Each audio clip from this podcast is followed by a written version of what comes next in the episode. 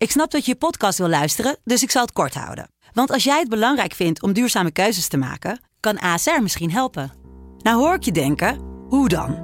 Nou, bijvoorbeeld bij het duurzaam herstellen van schade. Of de premies die we beleggen volgens ons duurzaam beleggingsbeleid. Dat bepaalt waar we wel en juist niet in investeren. Wil je meer weten over welke duurzame keuzes ASR maakt? Ga dan naar asr.nl slash duurzame keuzes. ASR doet het. Zo, dan kan je nu lekker naar je podcast luisteren. Paniekvogels. Ik sta bij de bushalte, voel in de binnenzak van mijn jas en denk... Fuck shit, kloten, kwakka, oh nee, er is geen scheldwoord, kakka. Kak.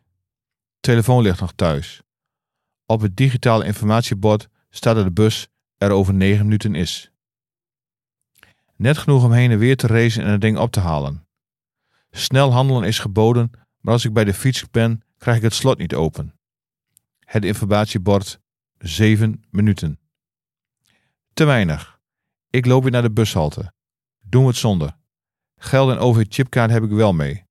Het moet lukken om naar de redactieborrel te gaan en heel huids terug te komen zonder directe verbinding met het gezin en de rest van de wereld. Al voelt het raar. Een keer of wat loop ik de zakken van jas en broek na, maar daar zit niet ineens toch een telefoon in.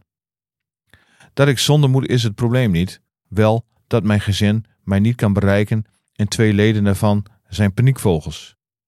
Maar ik stel me voor dat ze vroeg of laat zien dat mijn telefoon op de witte kast ligt en dat zij denken: de man is bijna 60, moet zich in principe kunnen redden.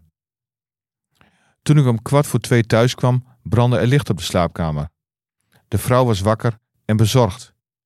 Ik legde uit dat ik de telefoon vergeten was. Oh, nee, niet gezien. Je hebt gebeld, zeg je? Dat ding trilt. Hadden jullie kunnen bemerken.